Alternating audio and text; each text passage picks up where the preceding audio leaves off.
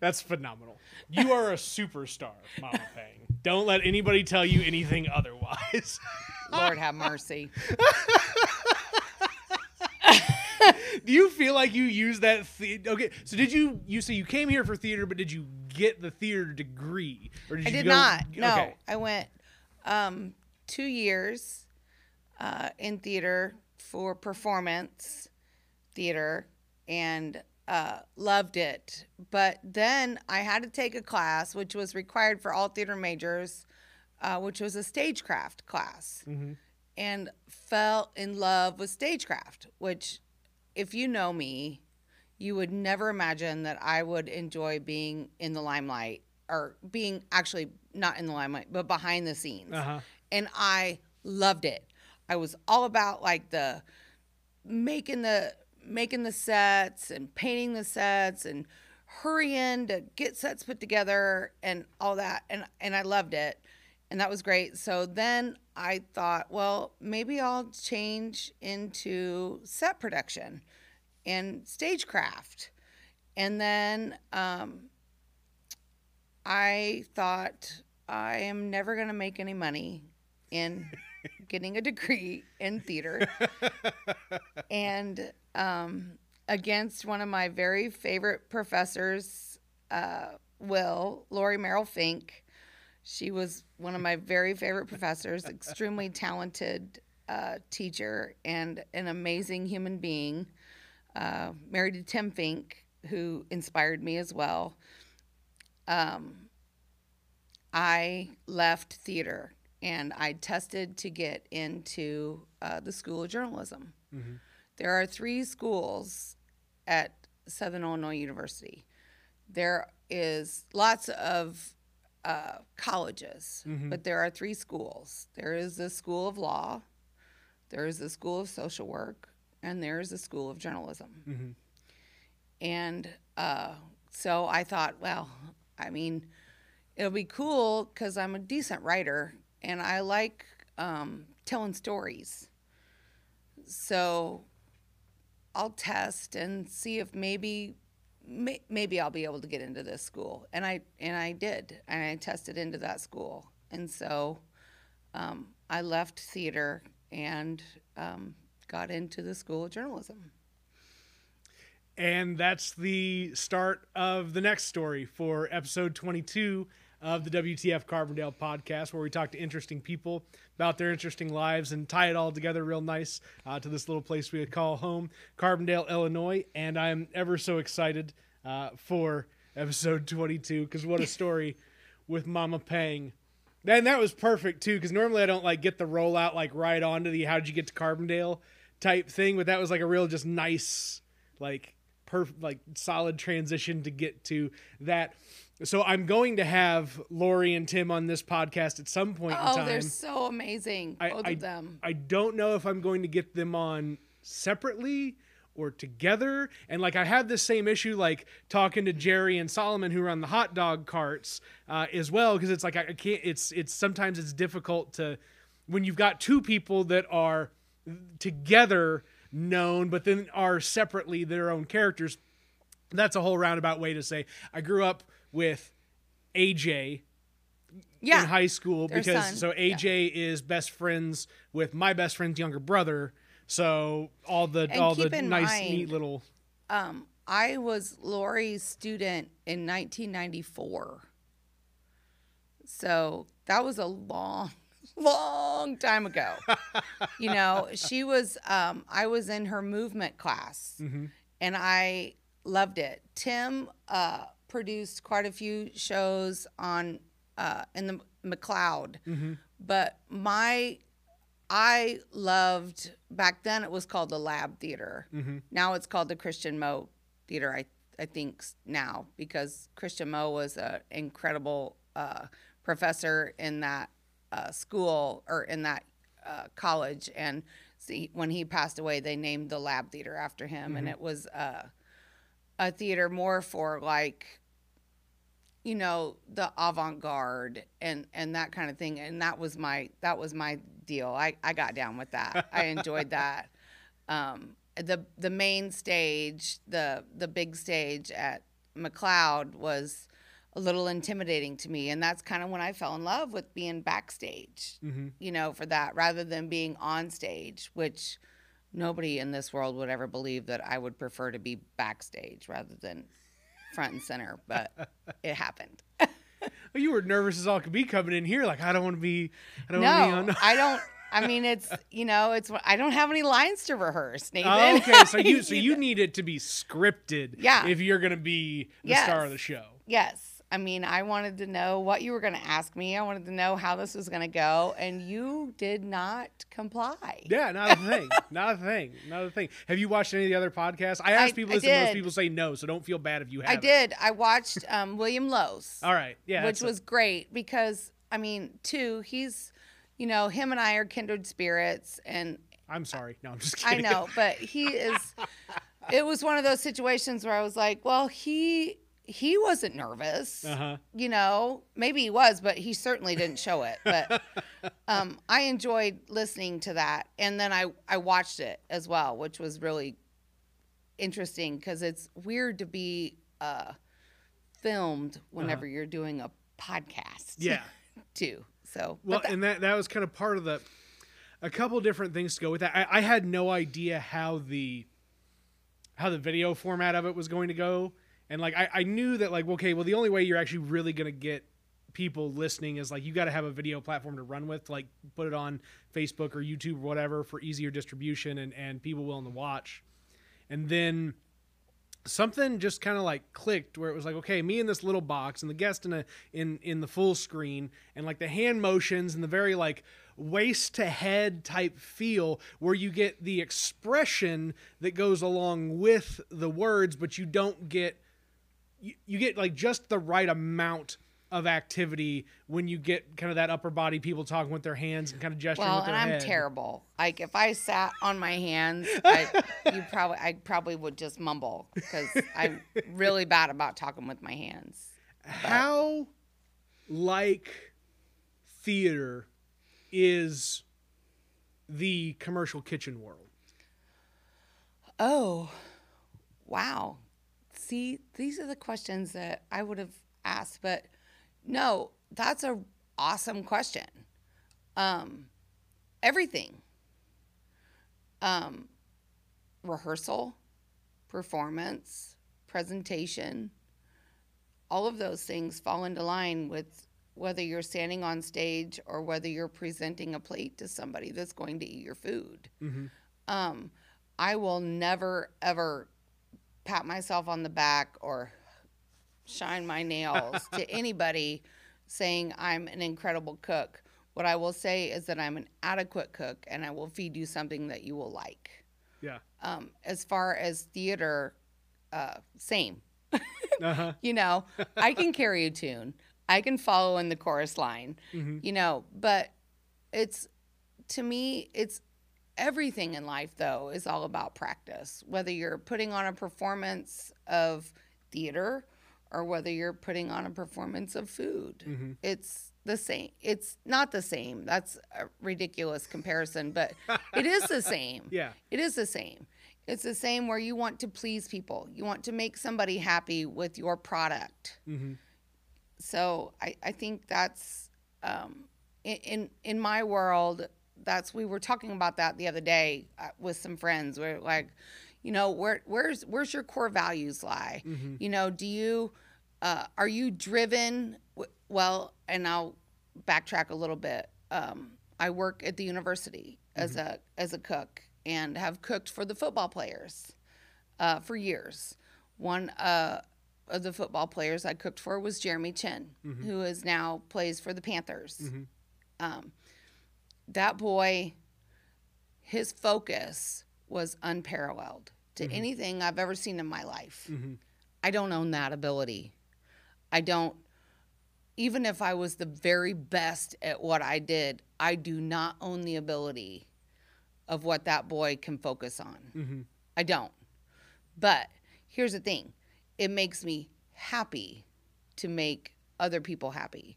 So, what we talked about was like, is your ability to focus and strive and do the best, or is your ability to not necessarily settle, because I think that's a crappy way to to describe it. Or is your ability just to make people happy? Mhm. I don't. I don't have the ability to focus. I don't. You I don't. both, girl. It, it doesn't. I mean, I'm all over the place all the time. Everybody that you has ever met me knows that I have a notebook in my bag that has eight different lists going at eight different times because that's how my brain works. Mhm. And it's not about me. It's about other people. Mhm.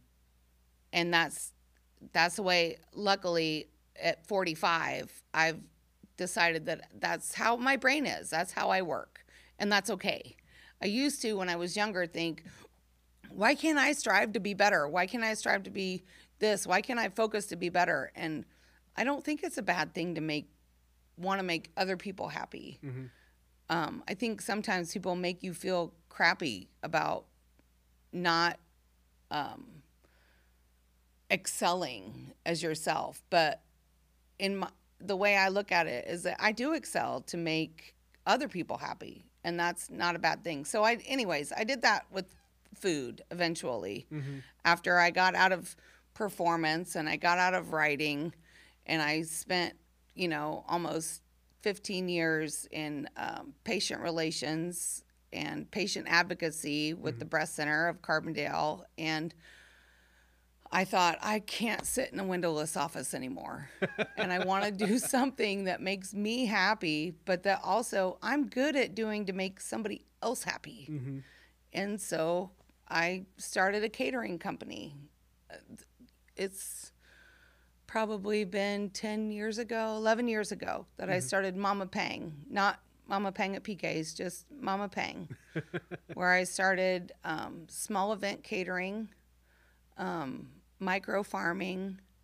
Um, I started, I taught uh, classes in my home to teach canning the difference between water bath canning and pressure cooking and guys you don't want to do that with green beans unless you really want to get botulism you know Oh, Um, botulism. right and so it was really important to me to to teach people uh, almost survival techniques without sounding ridiculous because that sounds kind of ridiculous It's 2020, and being able to can is a survival technique. It It is. is. food system collapses in another 20 years, and all the the the wacky doomsdayer types have me included forgotten. have have have been working to get Carbondale to just have its own little you we've know forgotten where our subsistence food, supply system. comes from Yeah. you know as a society and and i'm not a doomsdayer and i'm definitely not a prepper like even kind of. I just enjoy uh, eating what i make and um, preserving what i grow.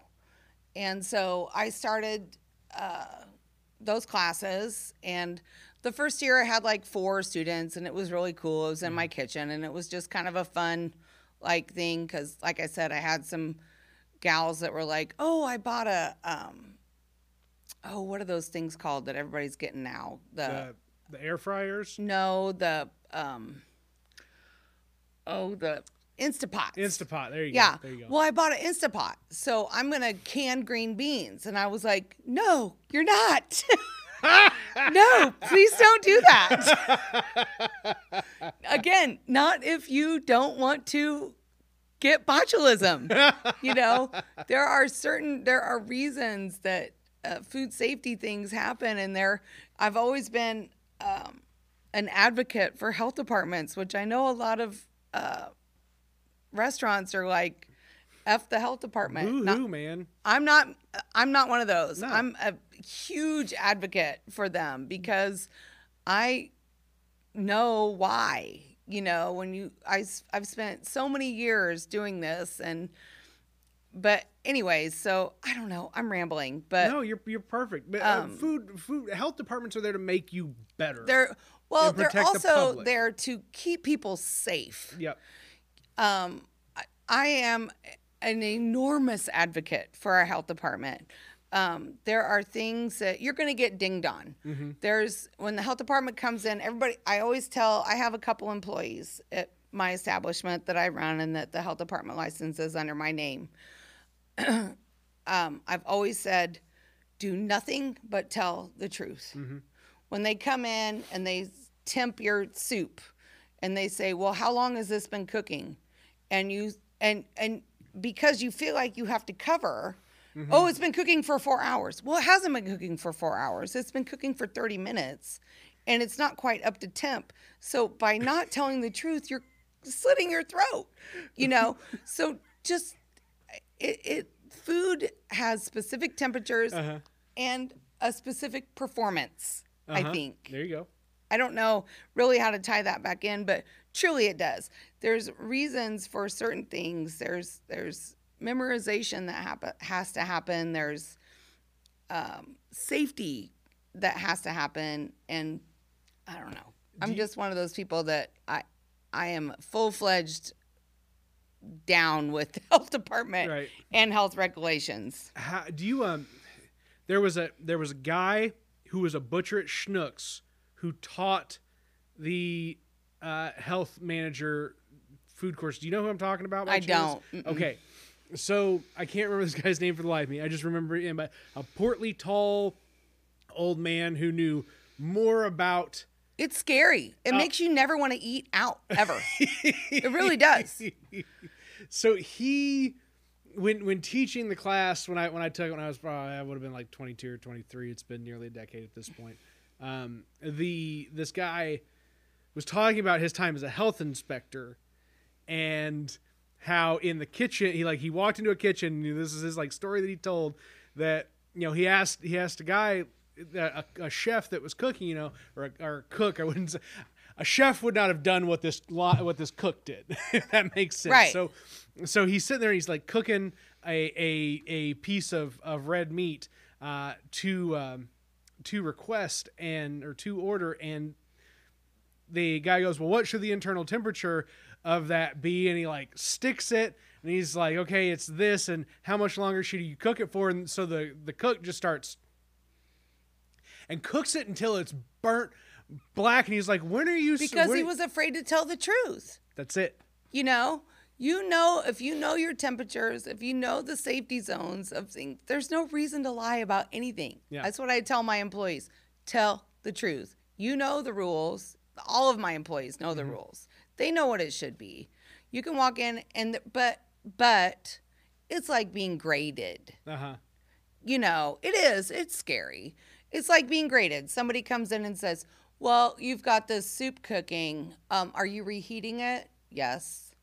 Well, what temperature does it need to be reheated to? Well, every reheat has to be reheated to 165 degrees. Everything. If it's a reheat. Now, if what you're talking about, you know, if it's meat, that's Yeah. not the case. Yeah. So just tell the truth. Your health department is not there to screw you. They're there to behoove you. They're there to help you. They're there to embellish your cooking situation and help you, you know. But people get freaked out. And so then they lie. And then that's whenever the, all the bad stuff starts happening. Just downhill from there. I'm gonna have to have Brittany on the podcast now too. I hadn't even. Thought of it. Oh, and about- you know, she, I'm going to tell you what, Brittany, uh, the first time she ever came and inspected my kitchen uh-huh. Was scared to death. because my kitchen uh-huh. at PK's is so small mm-hmm. and so makeshift and so but but again it was one of those situations where i was like well i'm not gonna lie here it is. i mm-hmm. mean it's a shit show but it's clean and it's it's i can promise you it's a hell of a lot cleaner than what's when miss gwen was here. Sorry gwen. But you know but even she was like yeah you know your stuff. Your staff knows your stuff. You know i mean that that gives you a little pat on the back whenever even the health department's like yeah we've never seen the fridge and pk's labeled as nicely and as adequately as this you know so i'll take it yeah, we were just happy to have the fridge and PK's labeled. right we're happy to have a fridge there it is. yeah have, have you all uh, so the Did you give yourself the Mama Pang moniker? Did did you did you I- I pick that up elsewhere? Where where does Mama Pang come from? Okay, so I told you I started out in theater. yeah. Then I moved into journalism. Uh huh. I got into um, entertainment writing. Mm-hmm. I worked for the DE um, for a few years, As we all have. No. right? um, started the Glyph, helped start the little insert called the Glyph. It was the entertainment uh, fold that went into the paper. And this was, again, this was years ago. This was probably 95 when the DE was a 22 page paper. Oh, yeah, You know, yeah. back then. pulling pulling the old files out and opening up to Yeah. see a you It know, was to- an actual newspaper. uh, in a you know, a full daily in, Yeah. in the proper vein of and it, there and it's nothing to say there's And they're nothing that killing the it now. students that are doing that has done anything to take it that direction right? Well, They and they're are- killing it now because here's the thing: they're moving forward because it's things are going digital. Yeah. it just wasn't back then. You Yep. know, I mean, it was wasn't an option. So I worked the entertainment desk then. I got poached from the DE um, in 1997 by a local recording studio called Noteworthy Studio Mhm. Um, that was owned by Kevin Graham and Todd Freeman. Mhm. They were um, very reputable recording studio Mhm. um, to be basically their Girl Friday. Mhm. But I don't, I, you're gonna have to give me more context. I don't understand the girl. Um, Yeah, reference. I was. I started out just kind of being a secretary, kind of being an administrative assistant. Mm-hmm. Then it evolved into, oh well, she can um, talk some shit, and maybe we should start a vanity label. So Uh-huh. a vanity label was started called uh, Relay Records. They had Reception Records. Then Mm-hmm. we started Relay Records. Relay Records basically back in those days, if you wanted to play a show in Chicago or St. Louis Mm-hmm. or Nashville, um, if you didn't have a label, nobody talked to you. Mhm. So that was my job. I became a manager of Huh. 17 different bands Wow. in Carbondale. One of the bands was the Wax Dolls Uh huh. that consisted of Sean Dawson, um, John Rector, and Luke McNeil. Um, and I think we were in Chicago at the House of Blues, and uh, we were loading in, and of course the stage manager was like, "Oh, Miss Pangburn, Miss Pangburn, you can come up, come up into this uh, private." area and we'll work out the terms. And i was like i'm not coming in anywhere. I'm getting our bands loaded in you know? I'm not one of those managers you know? So sean dawson actually nicknamed me mama pang.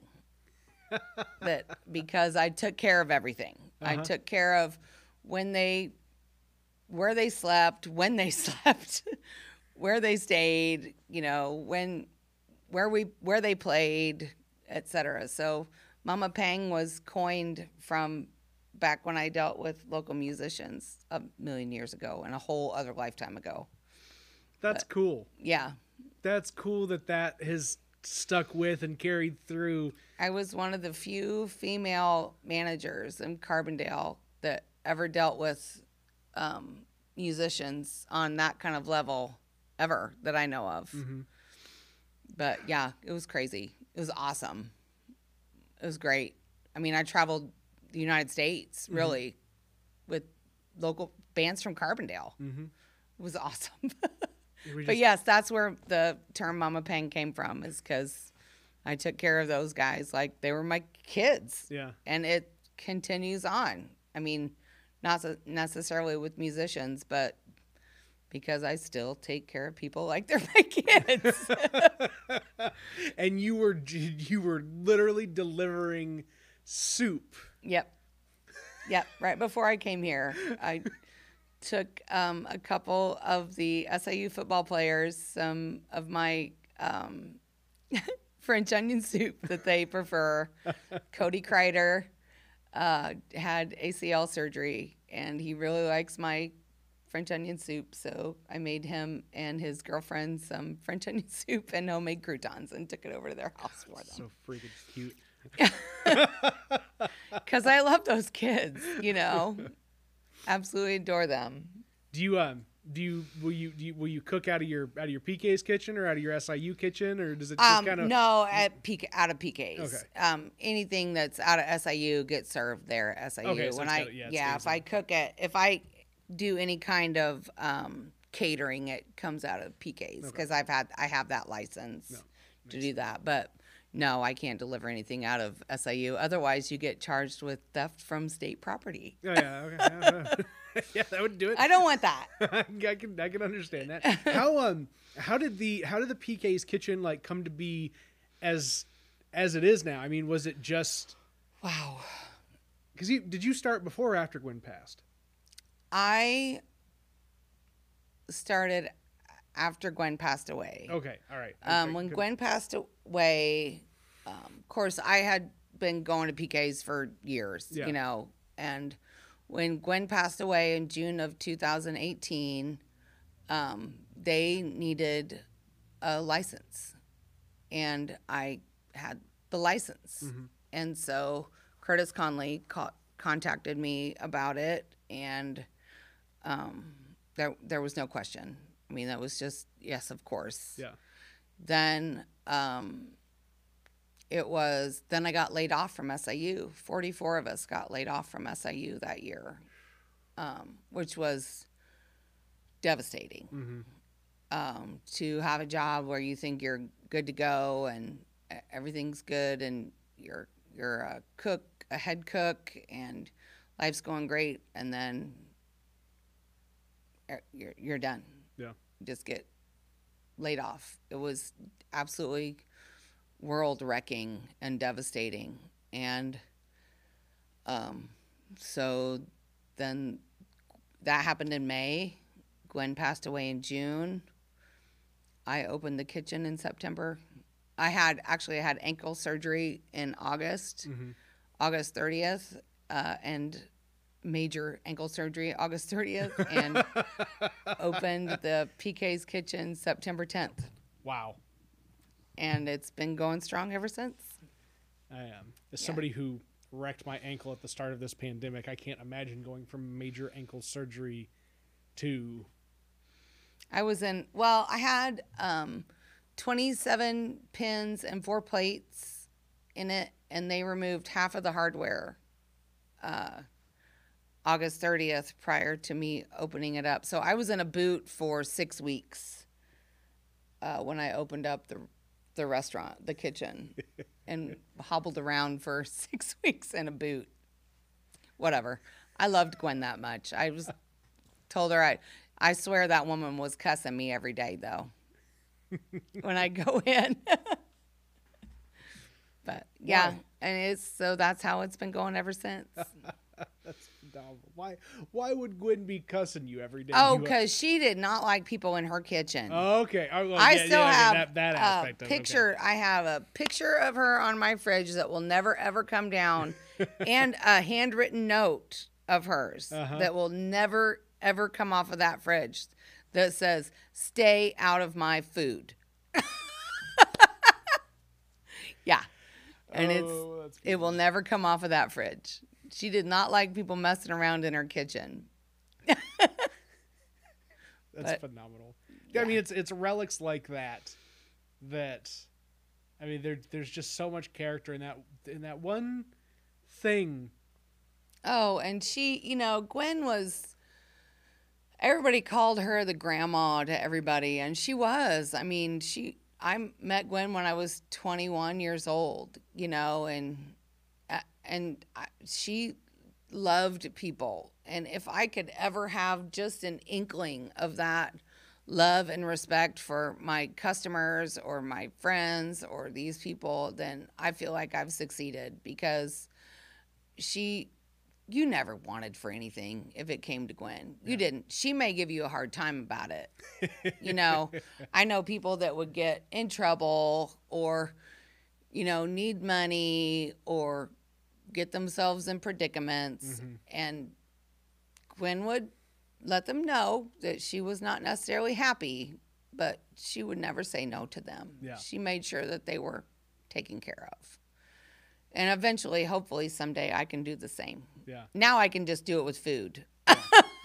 I'll make you dinner, but Gwen would have wads of cash in her pockets, but I don't have that kind of opportunity Yeah, right yeah, now. well, there's there's yeah, that that opportunity doesn't exist for anybody under the age of 55. Not in now. country. Uh, no,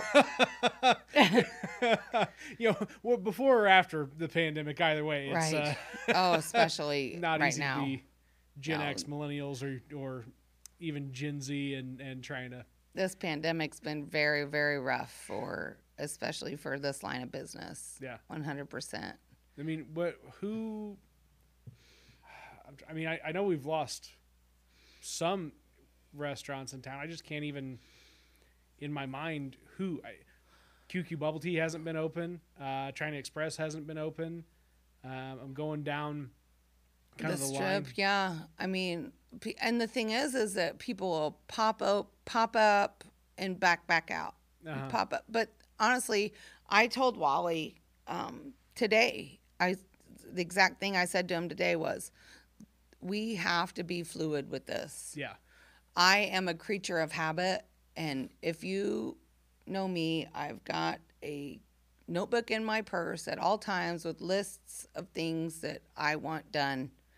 And I think I brought it up earlier. You can chuck it out the window because right now, nothing, you just can't. Yeah. Everything has to be fluid. And you, if you can't be fluid, then then you're gonna sink. That's what I told. Uh, that's what I, well, I was telling you that when I when I went and got biscuits and gravy that um, um, that morning right before Wally decided like, hey, I need to hit the drawing board and, and figure this out. Um, like a as a vegetarian, being able to go in and have those mushrooms biscuits and gravy. Oh my god, I've been craving biscuits and gravy for years. I didn't know you were a vegetarian. I am a vegetarian. I, Awesome. yeah, I started. Uh, I, I mean, it's been a little over a year now. Um, I watched whatever the documentary was on Netflix that came out. Um, it it talked about all sorts of the health Was benefits. it forks over knives? I could I could t- it was whatever it was. It was the one where this dude did like a deep dive on it about how being a vegetarian versus eating meat affects your body, and it had like a, a blend of both you know like shock value like scare you out of eating Sure. meat stuff combined with like look at these professional athletes and how they're utilizing a, a plant-based diet to And they're still professional athletes. Yeah. yeah I was a vegetarian for quite a long time, Yeah. over 20 years. nice Um, not so much anymore. Yeah. I'm I, I get my meat on now, but but I think too, um, having been a vegetarian, um, I think being a vegetarian makes you a better cook mm-hmm, mm-hmm. because you can't rely on fat or juices or anything to make anything. You have to create those flavors Mhm. with spices or with mushrooms, like you were saying. With the, I think it's important. But yeah, I was a vegetarian for years, so that's awesome. I'm so glad you came and had the veggie biscuits and gravy Yeah. because that's a big deal because we use local mushrooms Yep. for that, you know, which is a big deal to me. And that's you know been a huge huge deal to me is trying to do as local as we possibly can with different aspects of our menu. And i'm so limited you know there.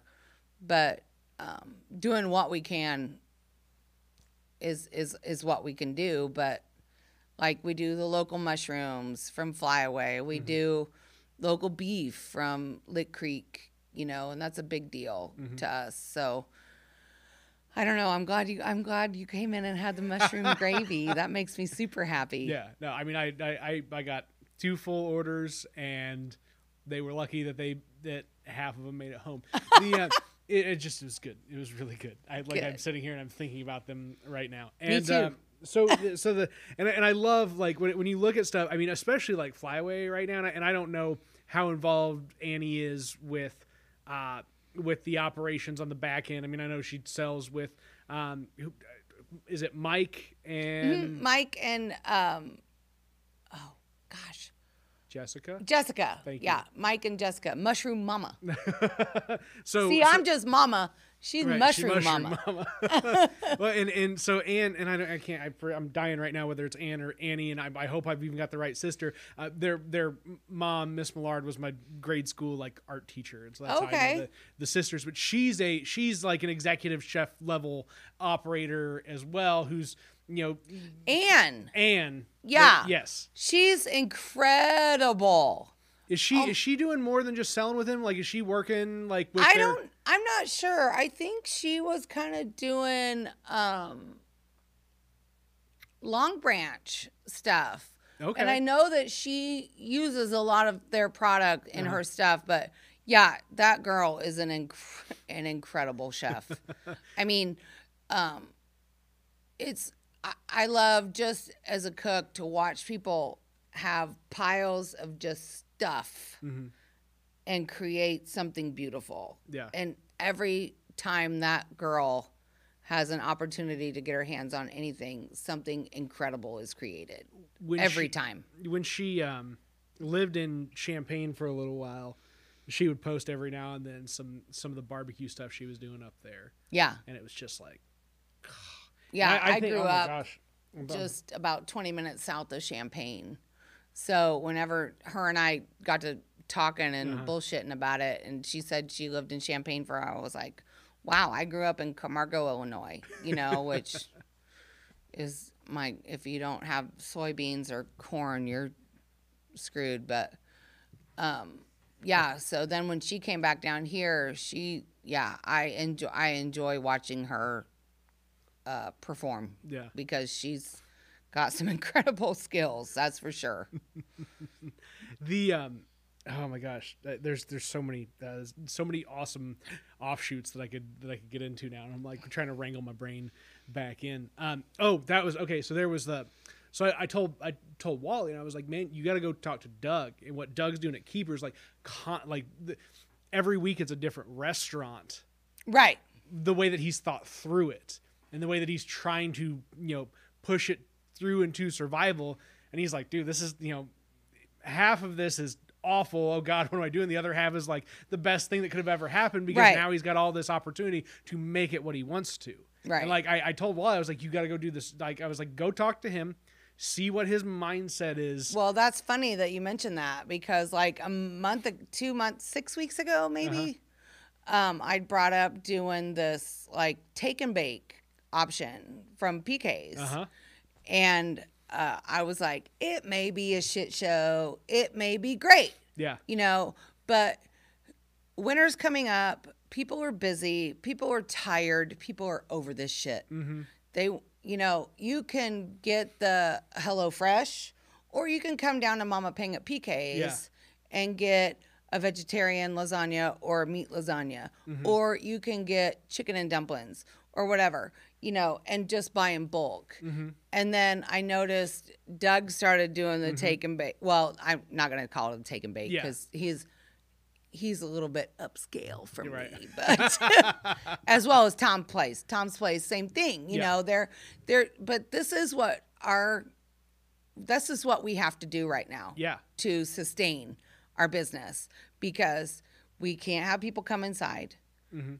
It's November. we can't have people sit outside. Yep. You know, and so if we're going to be in this business, we all have to figure out some kind of sustainable situation.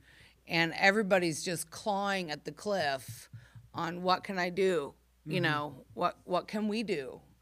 And we it's yeah, it's a struggle Well, for and it- sure. and it's so much, right? Like it's you're not you're not. This isn't like ah I got to make the money and this that the other. It's like I gotta I gotta I gotta float. Like I gotta stay afloat. Yeah, I That's mean, it. it's- all I- all I have to do is get to the other side of this. The other side of this, we you know it- it's two, two big questions from the the consumer Where's the other trap. side though? We don't know. Yeah, That's I think that's the scariest thing. If there was a hey, there's six more weeks of this. Mm-hmm. Cool. Let's jam it out. We're gonna rock it hard and bust ass and get through this. But we don't we don't know. yeah, You know, and it's scary. And it's scary for people like me that uh, rely on this as our income. Mm-hmm. But also, it's very scary for front of the house people that Oh, yeah. their their tips and their service and I you know, it's it's just a very scary time right now in this world. But what is super cool is that I've seen so much support for um, local businesses, local eateries, you know, people just doing what they can do to help. And I think it's kick ass. Yeah. It's a big deal. I mean, it's a huge deal because, like I said, you just have to be fluid. It's not going to be the same today as it is tomorrow. Nobody knows. We, I mean, I can be like, oh, it'll be great. We're going to do this, this, this, and this. Nope, that's not going to work. Okay, let's rework this, Yep. you know, and we're going to do this, this, this, and maybe this. So, you know, I think one of the main things I want to get across in this, if anybody's going to quote me on anything, is just please support your people Yeah. support your local businesses more now than ever. It's rough on everybody.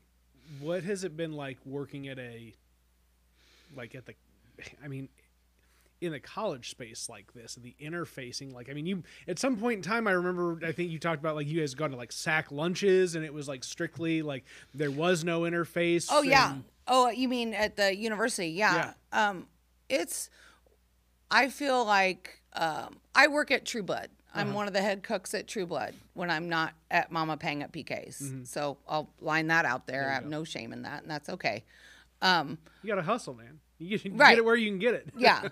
But I will say that I feel like that building is one of the safest buildings in town. Uh huh. as far as um, uh, taking care of wipe downs and, Yeah. and everything. Now, right now, um, we aren't doing the contactless delivery. Mm-hmm. You know, the kids can come in, um, but they can't serve themselves. Yeah. Everybody has to be masked. Um, I don't know uh, how much longer that's going to last. Also, when they go for home for Thanksgiving break, they're not coming back till January. So that's going to be a heavy hit to Carbondale. Oh my God. I didn't, I didn't know that that, like, is that, That's it. has that been announced yet? Yeah. I mean, Oh, okay. they're I- not coming back until January, I, I didn't, I guess, yeah, I, I, I hadn't heard it in any Um, other, which is safe. yet. You know, they don't want a bunch of kids going somewhere and then No, moving yeah, back no. into the dorms for two weeks, you know, so and then can- leaving again. So I feel like SIU has done an incredible job with safety. Um, I I work with people every single day. Kid, I work with student workers Mm-hmm. every single day, and no one that I have personally worked with has been put in quarantine or gone out. So that's we're doing something right. yeah. Well, and it's, you know, you're, you're not going to get it 100% of the time. But I mean, there, there are colleges around the country that have had proper outbreaks. Yeah. You and know, I, hundreds and and all I can speak of- of is from my standpoint and my hours and the, and the time that I work there. Mm-hmm. We've I feel like we have done an incredible job of, you know, masks up, gloved, kids can't serve themselves, hand washing. Mm-hmm. I mean, rubbing alcohol placed every which way but loose all over the place. But you know, so it's good because can you imagine being an 18 year old college kid right now? Fuck, no. No. I, like, here's, I, I mean, I I remember my freshman year in college of being so carefree, so all over the place, meeting new people, meeting new friends, creating new social groups, creating new social circles. yeah. They I can't imagine what these kids are going through. And it breaks my heart, frankly, Yeah. for all of them. You know, I, so for us to just to do one small, teeny tiny little thing right Yeah. with keeping them safe as far as eating, cool. So w- one of the things that, that interests me about this, and I, I was talking to, um, you know, a, a, somebody at another at another restaurant. Um, oh, maybe it was last week or week before, but it was like the safety of that restaurant is because you've got a giant vent hood constantly sucking air out, and we're not recycling it through anything else. We're Right. literally pulling all that air out, throwing it out the top of the roof, and sending it on its way. Like I, that. That to me is something where in your your well ventilated kitchens offers a little bit more safety than in you know just your t- heck even your typical office setting right where there's just Well, sure. Except the time. now, nobody should be inside anyways. Yeah, that's that's a good point. You know? well, a- and I guess what, what I should say more so is like for for the kitchen staff that are still doing like takeout and delivery Oh, for folks and, and things like that. Like the kitchen staff are in a better spot there because okay, cool. Well, as soon as they breathe out Right. through their mouth. We're lucky that we only have one person. right? You That's know? that too as well. You know, it's that's what it is. If and I mean at Mama Pang at PK's, we we don't have a big kitchen. You know, Yeah. we don't have a, a enormous staff. It's very small, and we serve lunch. Yep. You know, so we're very lucky on that aspect that it's kept clean and ventilated well for that one person. Because I mean, that's it. Yep. Otherwise, I, I mean, because everybody's either served outside or it's to go. Now, now, True Blood, you've got the the big Yeah, the Mongolian grill. okay that that so. And, and of course, before all the COVID hit, right, it was all excited about. Oh, you can, you as a you as a townsperson can go to True it was Blood. so and- cool. and, It like, is I was cool. real it's such Now a like, neat thing. it's so cool, and nobody can come in now. That was one of the biggest. I will say one of the biggest disappointments of all of this. And this is gonna sound really stupid, Uh-huh. but this is gon- this is exactly me, the Mama Pang and me. Every year in August, when parents move their kids down, Mm-hmm. they get to come into the dorm. They get to come into the dining hall and eat dinner with their kids. Mm-hmm. They couldn't do it this year. I hate that. Yeah. I love that opportunity to talk to parents and be like, "We're going to take care of your kids," or "Oh, your son's going to work for us. Great. Well, we're gonna we're gonna teach him some work ethic." And Yeah. No, we couldn't do any of that this year. None of it. They couldn't come in. They couldn't eat with their kids. It was a bummer.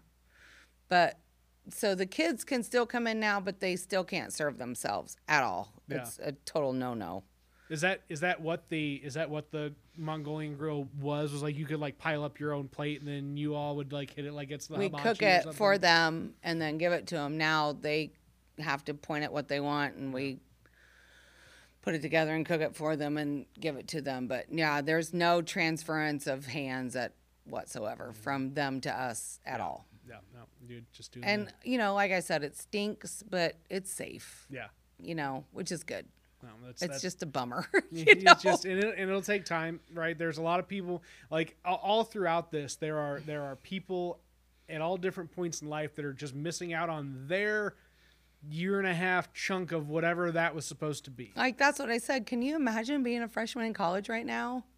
It would suck. Yeah. It does suck. Yep. These kids don't even have the slightest idea. You know, like they can't I've got some really incredible student workers and I'm like, "Hey, what'd you do last night?" I work on Saturday mornings. "Hey, what'd you do last night?" "Nothing. I worked on my paper." there's there's no yeah we went out and had such a good time. Are you like a are you like have you would you be like a confidant to some of these? Oh my god. Are you kidding me? I'm Mama Pang, dude. Mama fucking Pang. Yeah, yeah, yeah. You're right. They right. tell me things I don't even want to know, but they're safe. You know, they know they're safe telling me this stuff. Yeah. But these kids can't do shit. Yeah. You know, they're like, oh, I worked on my English paper. I'm like, on Friday night? Friday night, that's what you did. You worked on your English paper. You can't even get some good old fashioned dorm drugs. Like what the hell? Nothing. they can't do shit. And then some of them are like, well, we don't want to really um, go room to room. They're, even if they're not on lockdown. Yeah. They're like, we don't even want to go room to room. So if we allegedly happen to have any kind of beers or whatever, they get rolled. There's nobody going anywhere. I, I, that's terrible. These kids have, there's no socialization for 2020 kids for college. It's, ah. that's part of college. That's part Yeah. of living in the dorms. Yeah. It's a big deal. Like, get- Otherwise, you could just do everything online. This is a big deal. Socialization, learning about people, sociology, yeah. you know? Ugh, yeah. We, we need we need like. That's how you need to invest in red solo cups and pieces of string. Well, I think, I mean, luckily people have their cell phones, and I'll, I Yeah. will say that didn't exist whenever I was younger, but You know, these kids, I'm just like, God, you guys can't go anywhere. They're like, well, so and so is going to have a party over at their apartment, but we're not going over there Yeah. because, well, then everybody in that apartment complex has been together, but we've been living in the dorms, so Yeah. we're not going over there. Yeah. Well, the mom and me says, good job. Don't Mm-hmm. go over there and be a dipshit. But the pang in me says, damn, man, you know, go have some fun. You're in college. You're 18. You're 19 years old, you know? So it's rough. I can't imagine it right but now. But that's that's good. I mean, and, and that that is something that people should hear clearly. They don't hear enough of. There's just there's too much bullshit about. Oh well, young people are still the problem with coronavirus and blah blah blah. No, no, they are they're not. I can not. tell you that. we we serve, you know, 800 kids a day um, at Trueblood for one meal, whether Mm-hmm. it's breakfast and then another 800 and 900 for lunch, and then probably over that for dinner. Mm-hmm. And every kid, I almost said child, but because they are Yeah. okay, they are masked. They are using sanitizer. These kids are behaving better than some of the 50 and 60 year olds that I know. Most of the 50 and 60 year olds, I'd say. I mean, I just, I, I, it astounds me how many grown ass people just, My father looked at me and he was like, when they did this last shutdown of all the uh, restaurants, Yeah. you know, and he said, well, it's ridiculous that, um, you know, they're doing this to all the restaurants. It's all takeout, but they're not going to shut the schools down. Your my son's 12. Okay. So he goes to DeSoto grade school. And he said, they're not going to, they're not going to shut down the schools. I said, no, what's pathetic is that a 12 year old can follow rules yeah. and wear a mask for eight hours a day. And what uh, 55 or 60 year old or 70 year old person can't wear a mask for 30 minutes to go into the damn store.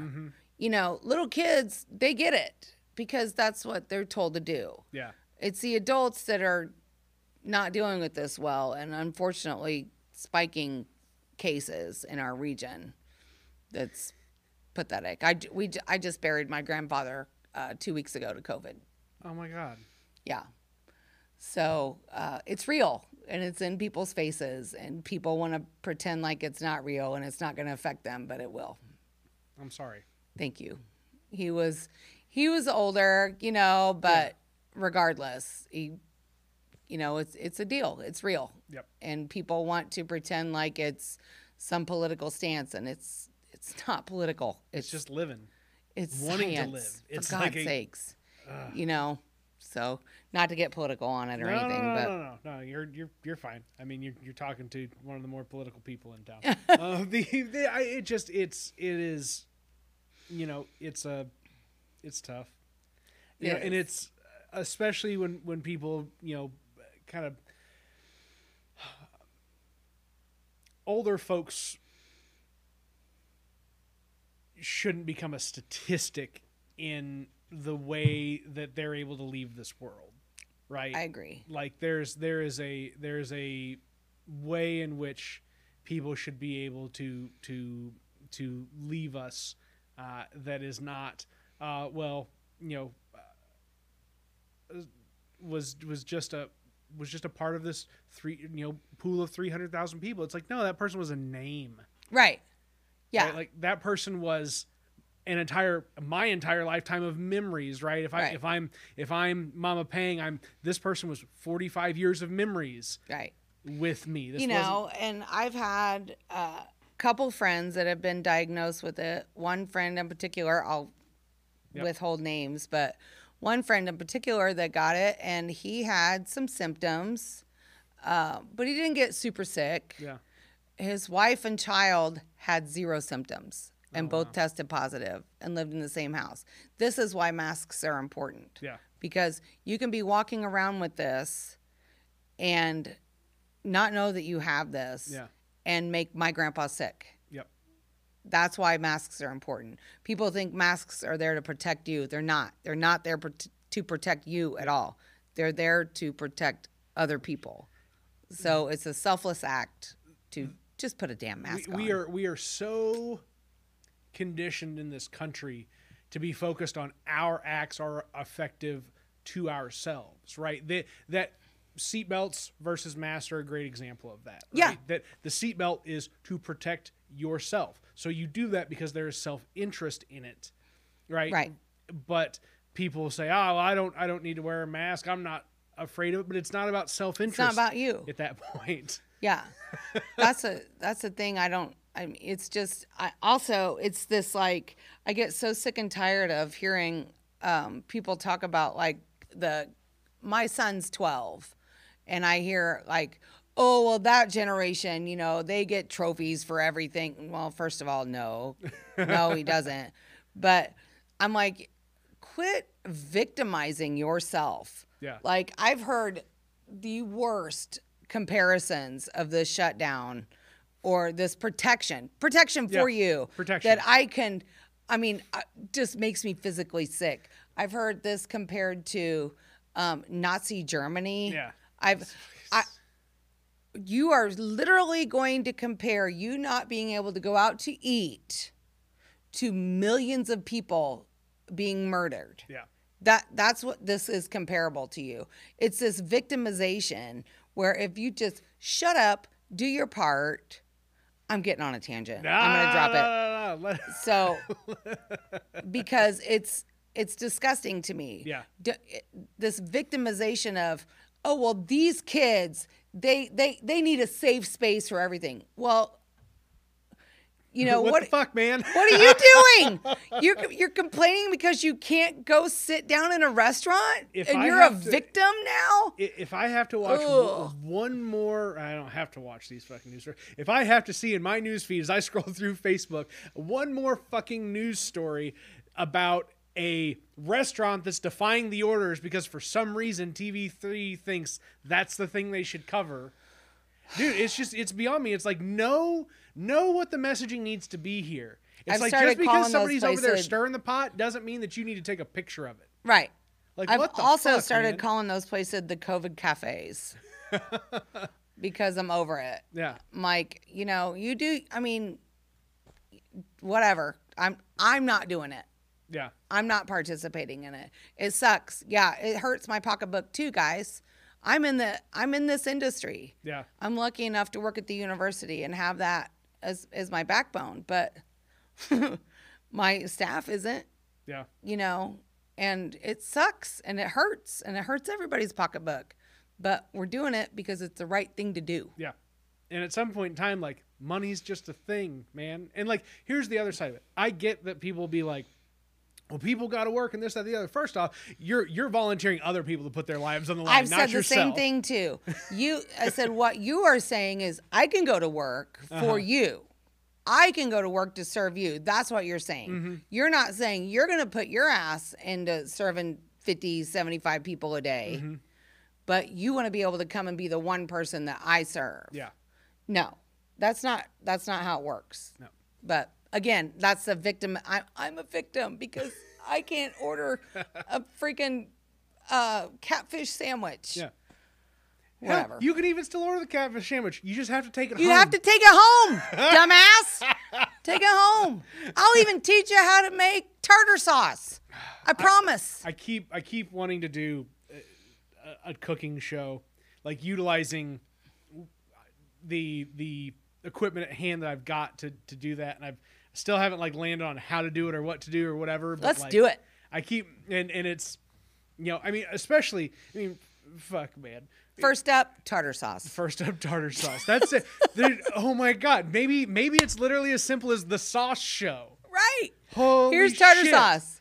Here's how to make tartar sauce for Okay. your fish sticks. All right. So so so the Cocktail sauce for your shrimp.